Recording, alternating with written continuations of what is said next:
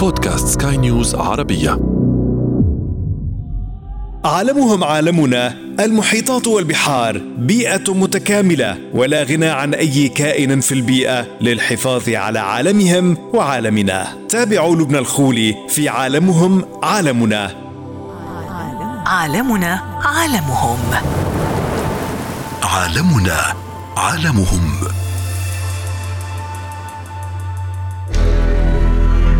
ظاهرة بيضاد الشعاب هي من أخطر من أخطر التهديدات التي تواجه هذا النظام الهام البيئي.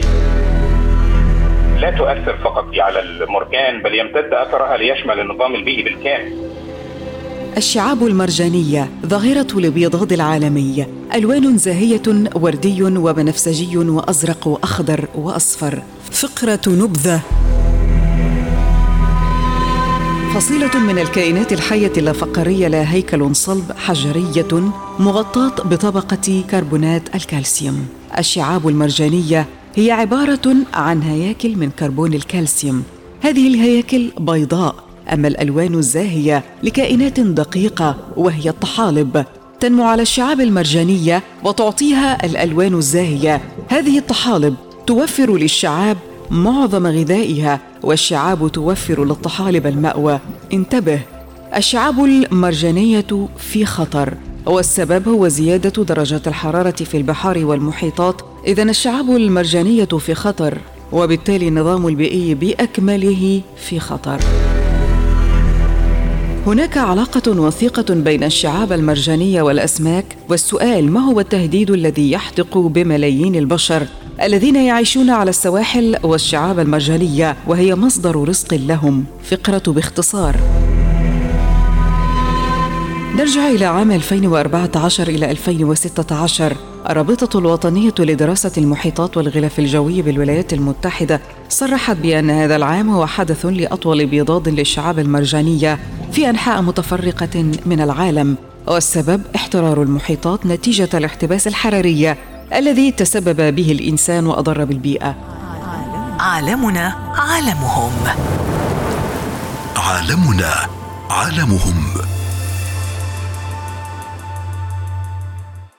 أهلا بكم متابعينا ومستمعينا في كل مكان في هذا البرنامج من عالمهم عالمنا. سيكون موضوع هذه الحلقة عن الشعاب المرجانية وسيكون معنا الآن ضيفنا الدكتور لؤي السيد أحمد استشاري الحياة البرية ومدير برنامج الأمان للحياة. حديث الآن عن الشعاب المرجانية بكل أشكالها وألوانها المختلفة والكثير من الحقائق التي ربما تغيب عن الكثير من الناس وما هو معروف وفقط فقط بعض المعلومات البسيطة عن ألوانها وأشكالها ودورها داخل البحار أو في أعماق البحار. إذا أردنا في البداية أن نتعرف منك على ما هي أو مفهوم الشعاب المرجانية. نعم الشعاب المرجانية واحدة من أجمل وأعجب أنواع الحياة على كوكب الأرض يعني قد تبدو لمن ينظر إليها بدون تأمل أنها قطعة من الجماد لا روح فيها بينما هي من اثرى وأقدم الكائنات الحية على كوكب الأرض هي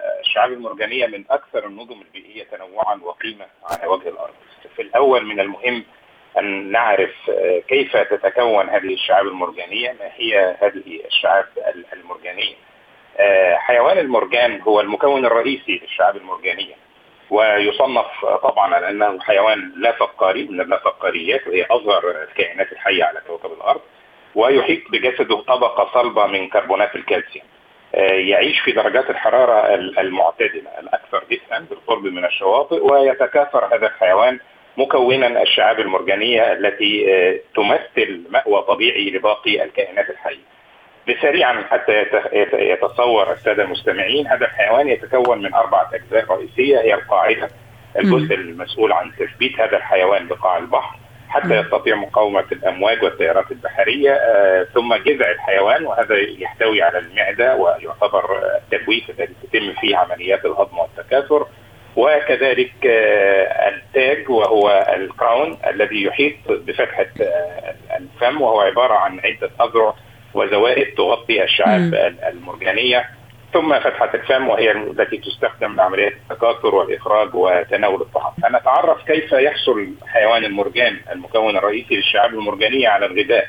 يحصل على الغذاء بطريقتين أساسيتين، الطريقة الأولى هي العوالق البحرية، حيث يقوم هذا الحيوان باصطياد الكائنات الدقيقة عن طريق المجسات الموجودة في على على جسده من الخارج ثم يضعها في فتحة الفم ليتم هضمها فيحصل على الطاقة الذي في نفس المكان المتواجد فيه دكتور يعني لا يكون هناك حتى ولو حركة حركة بسيطة أو قليلة؟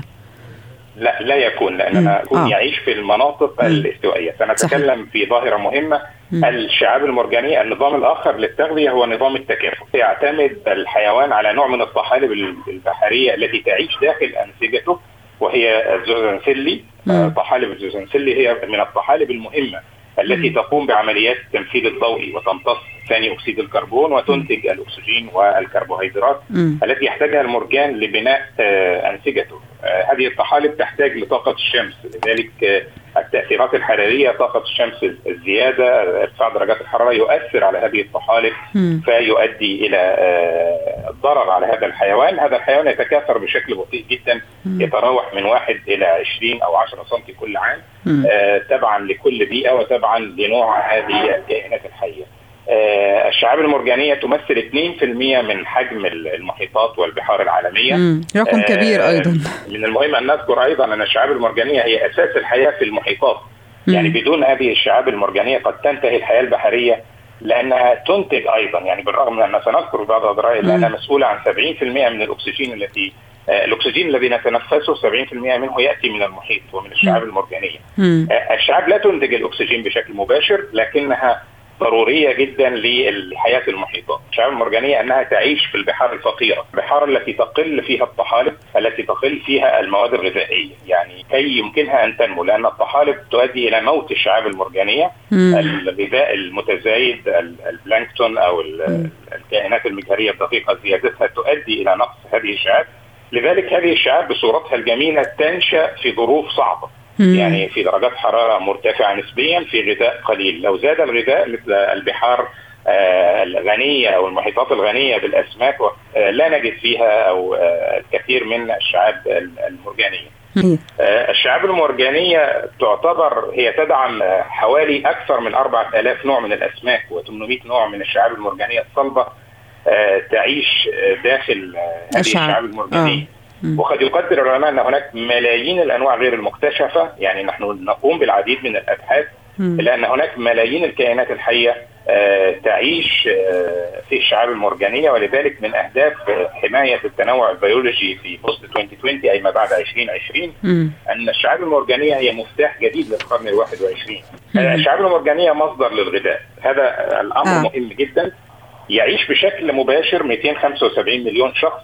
في نطاق هذه الشعاب المرجانية آه على من الكائنات البحرية؟ آه أو آه, آه يعني البشر نتحدث خارج البحار الأفراد آه الأفراد. آه. يعني يعني ابتداء أريد أن أتكلم عن أنواع الشعاب المرجانية آه. حتى نعرف علاقتها الاقتصادية. صحيح. آه يقسم العلماء الشعاب المرجانية إما بتنوعها البيولوجي إلى الحاجز الأنواع المرجانية ذات الأهداب أو النسبيه وكذلك الحاجزية والجزر المرجانية. إلا أن التقسيم الأشمل هو التقسيم المعتمد على تواجدها وعلى شكلها.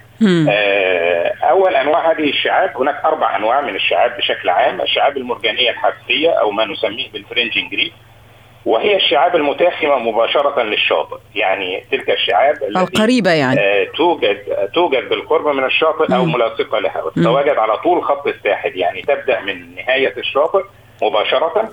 يعني التقاء خط الشاطئ بالبحر أو بالمحيط تتواجد على طول وتسمى الشعاب المرجانية الحثية أو الفرنجنج ريف من أمثلتها يعني أهم مثال لها في العالم هو الفرنجنج ريف الموجود في خليج العقبة. في طول 275 كيلومتر يعني يبدأ من جنوب من منطقة راس محمد حتى منطقة طابة وهذا أكبر آه، حاجز آه، أكبر شعاب مرجانية حثية في العالم آه، كقريبة من الشاطئ بطول 280 كيلو النوع الآخر هو الشعاب المرجانية الحاجزية أو البارير ريف.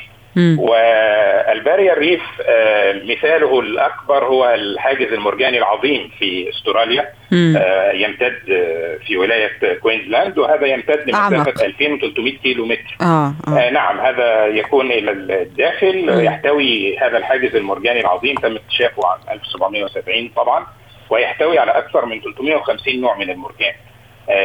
وهو من أهم أماكن السياحة والغطس والغوص في العالم كذلك أيضا الحاجز المرجاني العظيم الشعاب المرجانية الحرفية الفرنجنج ريف أيضا بها في خليج العقبة بها أهم أماكن الغوص كذلك في العالم. النوع الثالث هو الشعاب التي تنمو على شكل حلقات ويسموها الشعاب الحلقية أو أتول ريف.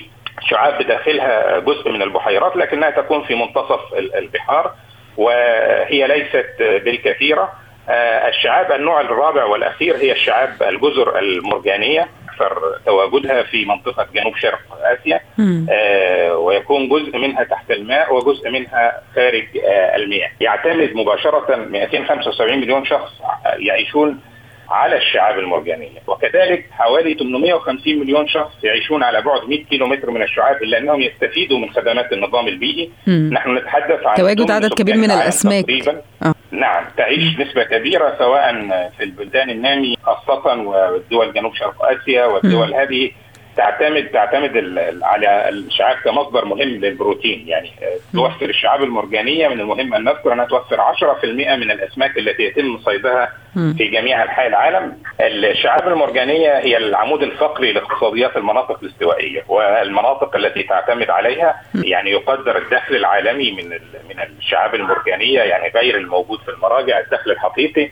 في مؤتمر الأطراف الأخير للتنوع البيولوجي نتحدث على ما يقرب من 700 مليار دولار أمريكي كدخل من السياحة المعتمدة على الشعاب المرجانية. صحيح. صناعة الأدوية كذلك هناك أبحاث بدأت من السبعينات آه. كانت بدأت ابتداء بتطوير الهياكل العظمية للشعاب المرجانية بدأت باستخدامها في ترقيع العظام اهتمامات بعد ذلك لأنواع كثيرة جدا من علاج السرطانات أو شيخوخة الخلايا ونحن يعني أنا شخصيا عملت على استخراج ثلاثة أنواع من المخدرات أو الأنستيزيا تستخدم من الشعاب المرجانية ذات تأثير قوي جدا وآمن في في نفس الوقت. يأخذنا نعم. الحديث الآن عن ظاهرة يعني من خلال البحث عن ربما المخاطر التي تتعرض لها الشعاب المرجانية قرأنا عن ظاهرة بيضاد الشعاب المرجانية. ما هي هذه الظاهرة وما أضرارها على الشعاب المرجانية بالإضافة أيضا إلى الإضرار بالبيئة البحرية وبكل الأسماك التي تعتبر هي المأوى والحاضنة لكل هذه الثروة السمكية. ظاهرة بيضاد الشعاب هي من أخطر من أخطر التهديدات التي تواجه هذا النظام الهام البيئي. ولا تؤثر فقط كما ذكرت على المرجان بل يمتد أثرها ليشمل النظام البيئي بالكامل.